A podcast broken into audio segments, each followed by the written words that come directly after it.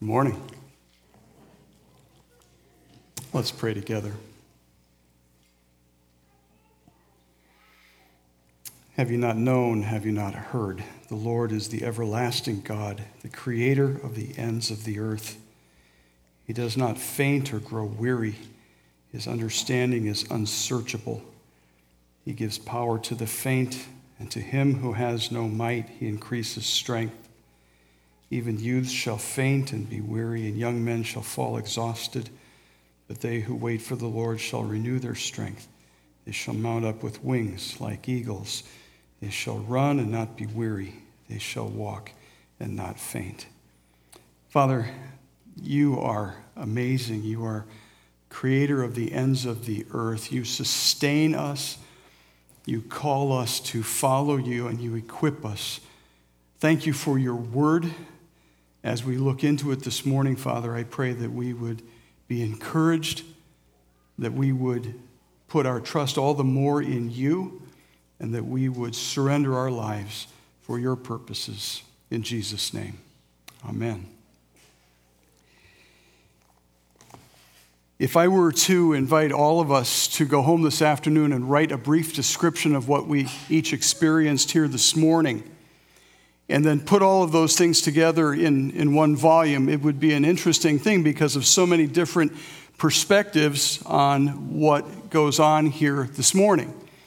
Imagine uh, each of us writing a page or two, and you read a page from one of the worship leaders who look very different from a page written by the nursery workers, uh, or uh, someone who uh, uh, liked the sermon, someone who didn't, someone who is a parent, someone who is a kid. you know, all of those perspectives would look very different from one another. But if we put it all together in one volume, called it August 15th, 2022 at River Hills, uh, somebody might pick it up one day and look at that and go, huh, uh, was, was this really all about the same place on the same day? Uh, the accounts are so very different. That's how it goes with different authors. In light of that, I would invite you to think just a moment about how very amazing this book is. Uh, this book is a collection, actually, of 66 books under one cover, written over a span of 1,500 years by over 40 authors, written on three continents, written in three languages. And yet, it has a singular theme in the glory of God that was ultimately revealed to us in His Son, the Lord Jesus, who came to save us and who is coming again. And this book is without contradiction in all of its richness, and we get to hold it in our hand. That is an amazing privilege. I'm thankful for the rich literary variety that is contained in the Word of God. Over the course of my time here, over the past year and a half, we have looked at three different genre or literary types um, as we have gone through passages in, in Scripture. Uh, we have looked at the literary type of epistle. Uh, as we've looked at the New Testament letters of Paul to Timothy. We have looked at the literary type of wisdom literature as we have considered the Proverbs together. We have looked at the literary type of gospel as we've gone through the Sermon on the Mount. And today, we take up a fourth literary type, a fourth genre, and that is biblical narrative. We'll be looking at narrative in this new series in the book of Ezra. We're calling the new series Building a Community of Faith because that really is what Ezra was all about. Ezra is a history book, it's narrative. It's generally coupled with the book of Nehemiah, kind of like a volume one, volume two sort of history. I'm not promising we're going to get through both of them. Your search team continues to work hard to find your next senior pastor. But the two books together, Ezra and Nehemiah, talk about three movements of God in bringing his people back to the land after 70 years of exile in Babylon. The first movement is the rebuilding of the temple, roughly 538 to 516 BC. The key figure in that first movement is a man named Zerubbabel. Great name, consider it for one of your kids. Next movement is the rebuilding of the community. We find that roughly 458 BC. And the key figure there is Ezra. And that movement is covered in Ezra chapters 7 through 10. And then the third movement is the rebuilding of the city, the city walls, around 445 BC. The key figure there is Nehemiah, and you'll find the account of that in the book that bears his name. So, these opening books of, uh, or opening chapters of the book of Ezra, we're going to see how God's sovereignty relates to the exile itself and to the return to the land. Now, when we say God is sovereign, what we're saying is God is in control. He's in control. But how far do we take that? How comfortable are we with that idea? We like to give God credit for the good things that happen, but we seem to want to let him off the hook for the bad things that happen. How far then does his sovereignty extend? Well, we're going to see how that plays out this morning as we look at Ezra chapters 1 and 2. Let me start, though, by setting the stage with a little summary of where God's people are at the time of this book. There is a cycle that we see repeated again and again throughout the Old Testament, a cycle that God's people fall into regularly. And we face that same cycle ourselves today. Uh, we can begin that cycle most anywhere, but let's begin it with repentance. God's people come to Him in repentance, and repentance leads to obedience. Obedience tends to produce blessing, and that leads to prosperity. But prosperity has a downside. It can lead us to be prideful so the next step in the cycle is pride. God gives a warning to his prideful people before exercising judgment. Warning always precedes judgment. Judgment issues in hardship, which leads back to repentance. And the cycle repeats again and again throughout the Old Testament. Ultimately, God's people followed that cycle right into captivity. God's people were conquered in 586 BC by the Babylonians and were taken then into exile. That's where we find them today. Uh, God's people are in exile. They've been there about 70 years. But let's take up the sovereignty question right there. Did God just allow the Babylonians to defeat the kingdom of Judah and to take his people into captivity? Or did God raise up the Babylonians for that very purpose? Now, we'd probably say, oh, God would never cause such pain to his people. Really? What's the Bible say? Jeremiah chapter 25, verses 9 through 11. God says through the prophet Jeremiah, Behold, I will send for all the tribes of the north, declares the Lord, and for Nebuchadnezzar, the king of Babylon, my servant. And I will bring them against this land and its inhabitants, and against all these surrounding nations. I will devote them to destruction, make them a horror, a hissing, and an everlasting desolation. Moreover, I will banish from them the voice of mirth and the voice of gladness, the voice of the bridegroom and the voice of the bride, the grinding of the millstones and the light of the lamp. This whole land shall become a ruin and a waste, and these nations shall serve the king of Babylon 70 years. What do you do with that? God sends for the tribes of the north? God brings them against this land. Nebuchadnezzar my servant? In fact, three times in Jeremiah, God refers to Nebuchadnezzar as my servant Nebuchadnezzar. My servant. In our own lives, how far are we willing to take the sovereignty of God?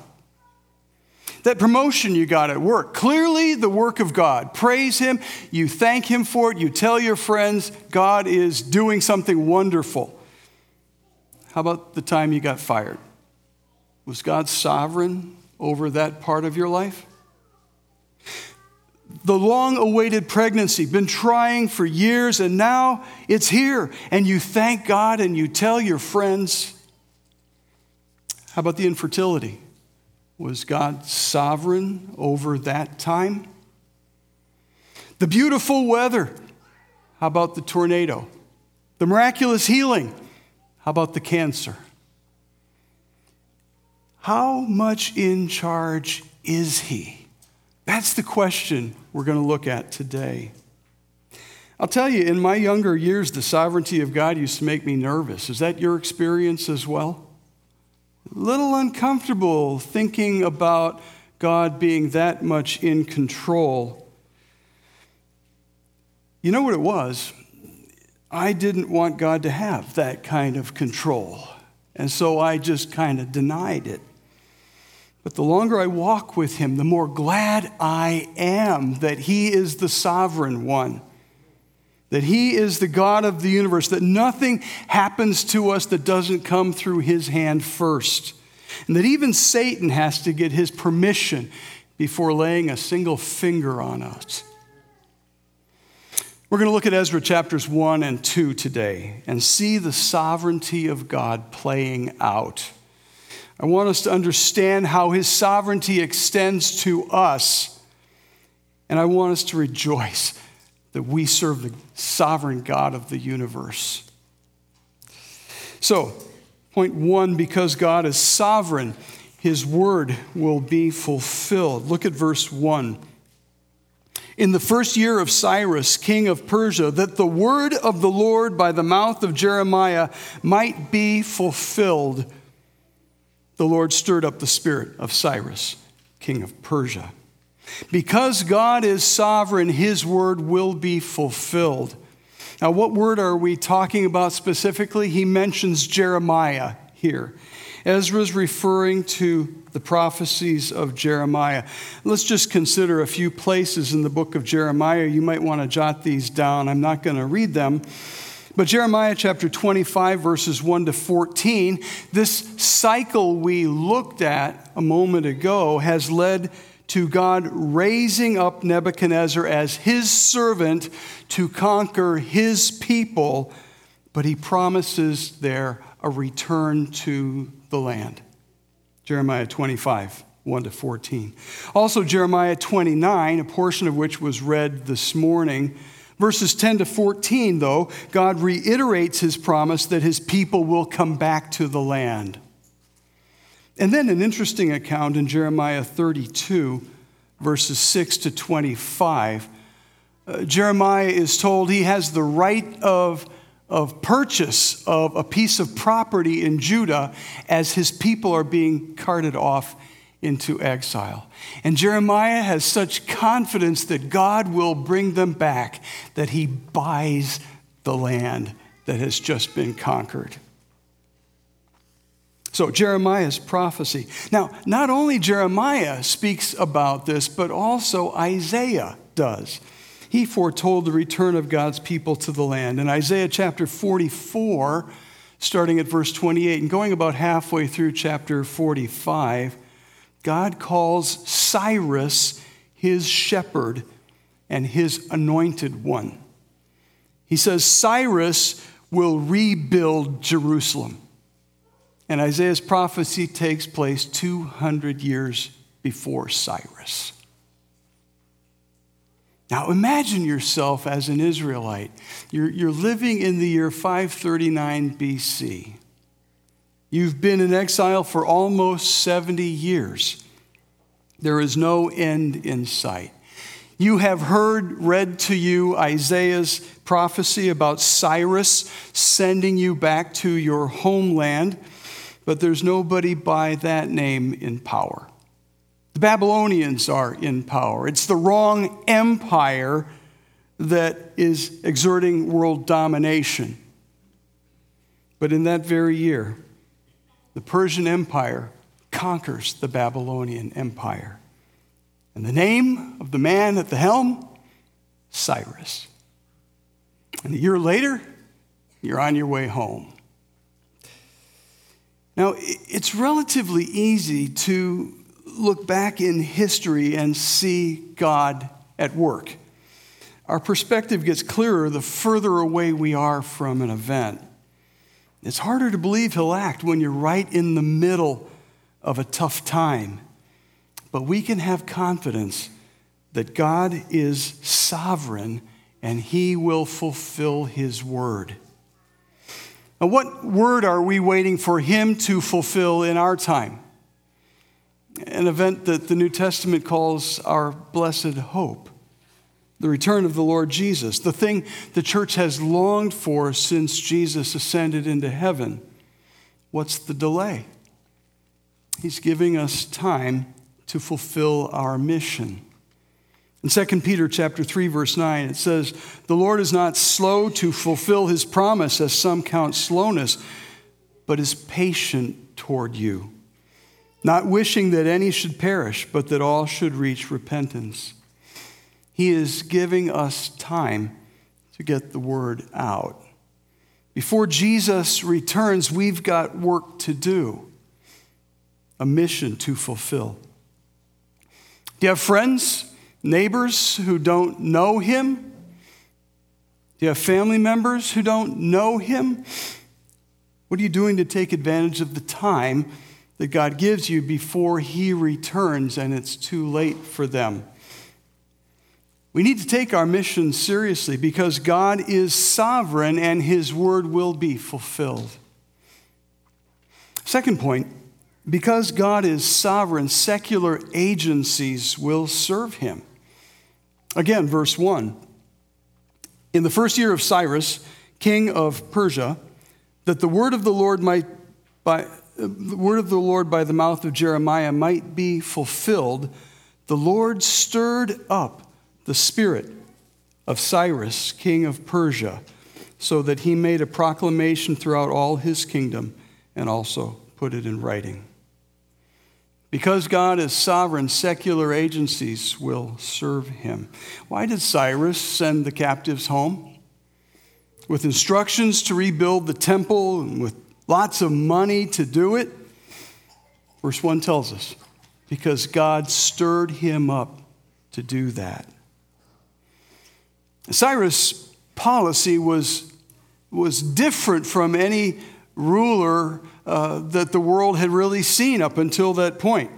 His policy was to bring a great diversity of people together under one administrative system while maintaining a tradition of respect for their local customs and beliefs. It was unheard of at the time.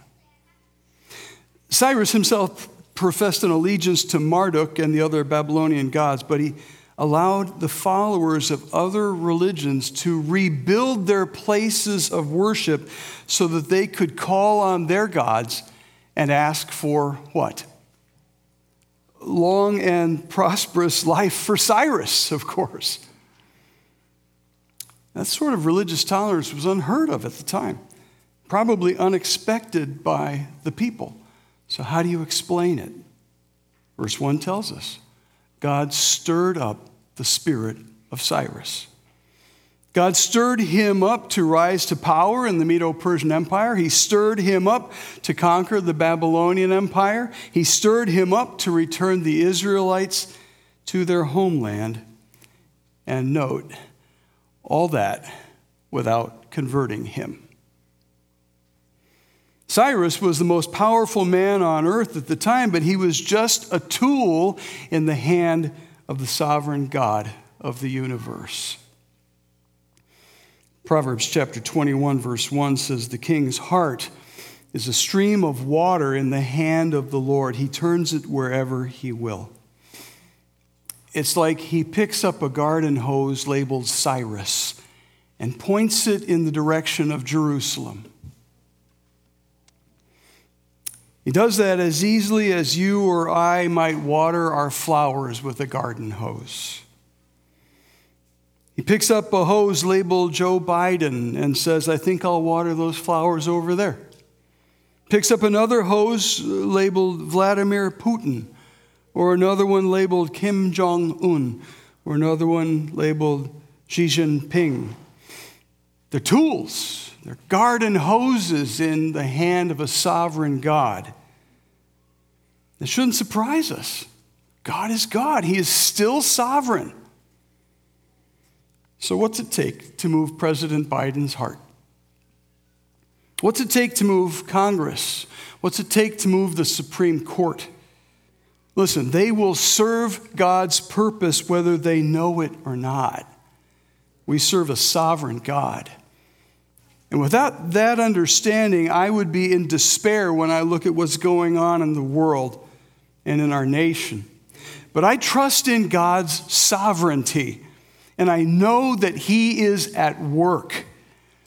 I believe people are seeing the futility of the secular solutions that are, that are coming out all around us, that those solutions that get us nowhere.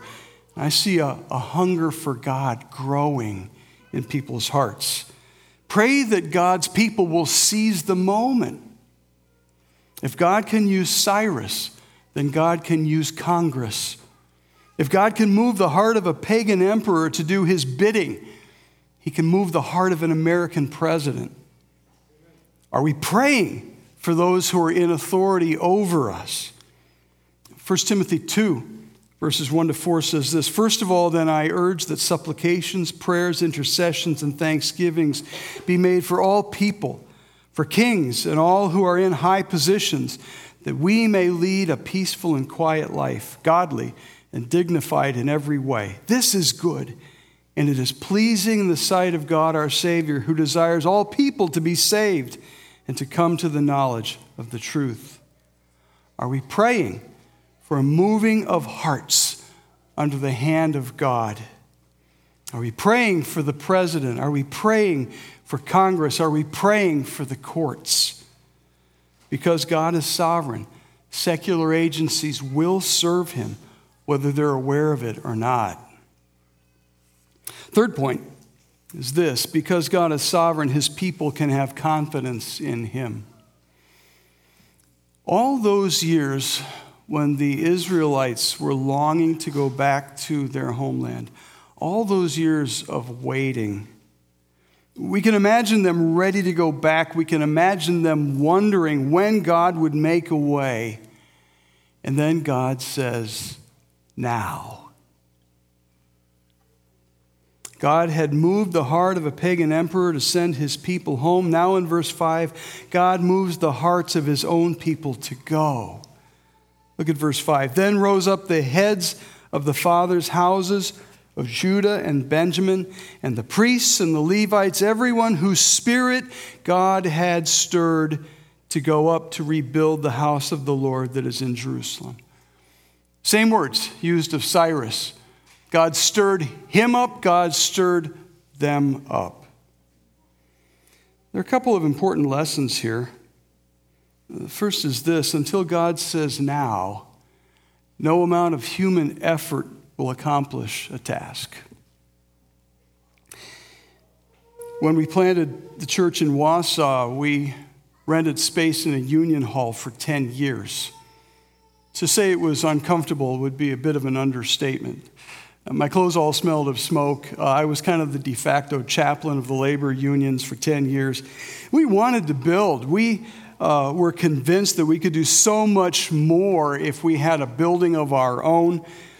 We started a building fund within a couple of years of our startup. We tried to get the thing together. We had committee meetings. We had drawings of a potential building. And for some reason, it just didn't happen. And then it happened. I remember a turning point as clear as anything I could ask for. I was conducting what we called an orientation class, kind of like a pre membership thing where we go through things about the church and about what we believe and invite people at the end of that to decide if they want to become members or not. And one of the things we had done was we had given out a spiritual gifts inventory, and we were sitting in a living room going around the circle, each of us sharing our top spiritual gifts. And it was like God was saying, Do you see what I'm doing? I'm putting my team together. There were people in that room that night who would be instrumental in the launching of the building program. God, in His perfect timing, after 10 years of waiting, finally said, Now. And today there's a thriving church meeting in a wonderful facility. It's gone through three expansions and has planted campuses in three neighboring communities. Now, let me ask you this Were we operating in the flesh all of those 10 years when we were trying to get something off the ground? I don't think so. We were trying to be faithful to what we believed God was calling us to. We were convinced He wanted us to build, we just didn't know when. And until God said now, we couldn't do it because God is sovereign. So, if the first lesson is until God says now, no amount of human effort will accomplish a task, the second lesson is this when He says now, we need to be ready to move.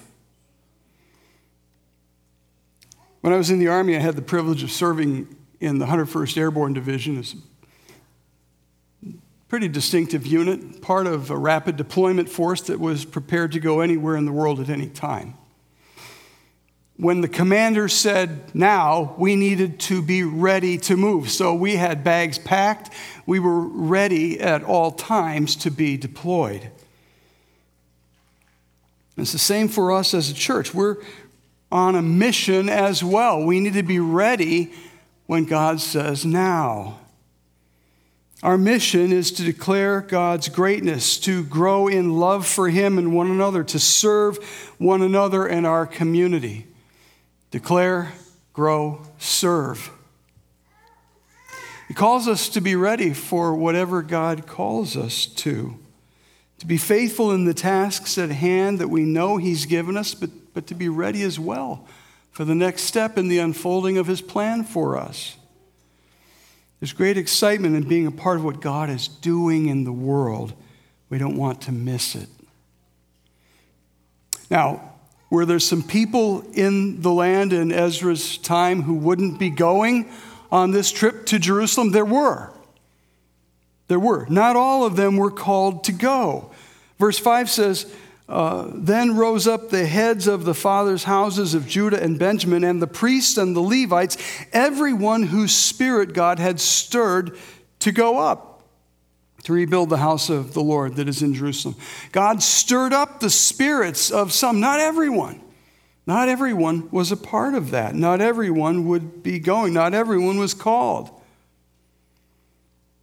But look at the list of people in chapter 2 sometime. Didn't have Emily read that this morning. I wanted to go easy on you. The names of their, those people are, some of them, pretty difficult. But you think about that. Each one of those names is significant. Each one of those names reflects a life given to the service of God, responsive to what He called them to do. But when you look at the names there, what you find is they were largely priests and Levites and temple servants. God had a purpose in who He called to go in this first phase. And we'll look at that next week. But suffice it to say for now that they went to reestablish worship, our highest calling.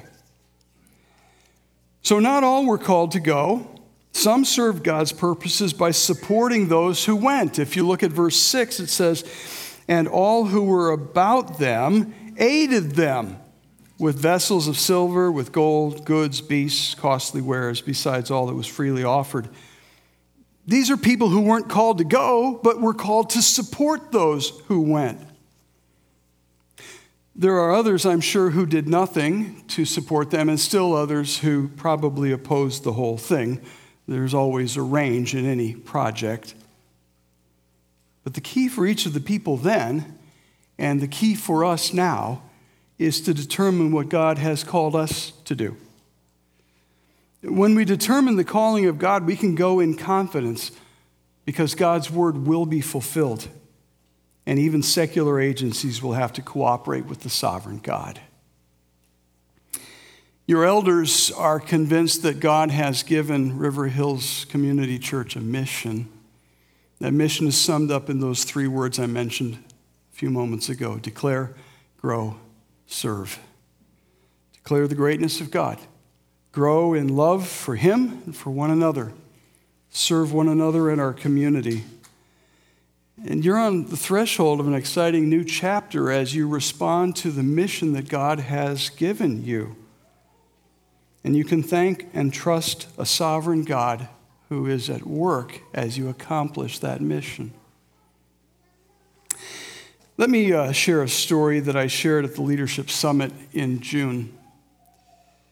Tina's second cousin, Kay, struggled with infertility for years. And so she and her husband Whit adopted and raised two children, and they were now living in the context of an empty nest. And at age 46, Kay found out she was pregnant. Age 46. Together with her fears about the health of the child, she was facing the single biggest disruption of her life. I remember her saying, This is the worst thing that's ever happened to me. She sincerely believed that. Well, Kay gave birth to a healthy baby boy, and we had the privilege of watching him grow up. Luke is now a pastor in Minnesota. He is the joy of his mother and father. And Kay said, This is the best thing that's ever happened to me. The worst thing that ever happened to her became the best thing that ever happened to her. Was God sovereign over those years of infertility? He was. Absolutely was. Was God sovereign over this unexpected pregnancy? Yes, He was. How do we interpret an event that caused Kay such incredible anguish and led to such inexpressible joy. What's it take for us to become comfortable with the sovereignty of God? More than that, what's it take for us to rejoice in the sovereignty of God? I'll tell you, the issue is faith. Do you need to be in charge, or are you satisfied to let God be in charge? How much are you willing to turn over to His control? The answer to that question depends on how big your God is. My God is creator of heaven and earth. He's the one who put the stars in place and calls each one by name. He holds the universe together by his powerful word. He ordained all the days of my life before I existed. He is infinite in knowledge, in power, in love. Do I think for a single moment that I can do a better job running my life than He can? He's God, and I can trust Him, and so can you. Are you trusting Him today for whatever it is you're going through? Maybe you're experiencing a time of great blessing right now. If you are, thank Him for it. It came through His hand. Maybe you're experiencing a, a time of hardship right now. If you are, trust Him. It came through His hand as well. He's got purposes to accomplish in the midst of that that can't be accomplished any other way. Trust Him. He's sovereign. His word will be fulfilled. Even secular agencies will do His bidding, and His people can have confidence in Him. Would you bow with me in prayer? Father, we look to you as the sovereign God of the universe, the one who is in control, the one who is too wise to ever make a mistake, too loving ever to hurt us. And yet you use circumstances that we sometimes don't understand to accomplish purposes that go beyond what we can see. And so, Father, I pray that in those times when we don't understand, that we would trust, that we would know that you're at work, you're working out your eternal purposes, and so we can rest in the assurance that you're in control. So, Father, I pray that you would increase our trust in you. Pray that we would surrender control of our lives to you and be responsive to what you would have us do as we follow. So, Father, use us for your glory. Let your people shine for you. Let us make a difference in our community. Let many come to faith in Jesus because we sought to use the time that you give before he returns. So help us to be faithful. In Jesus' name, amen.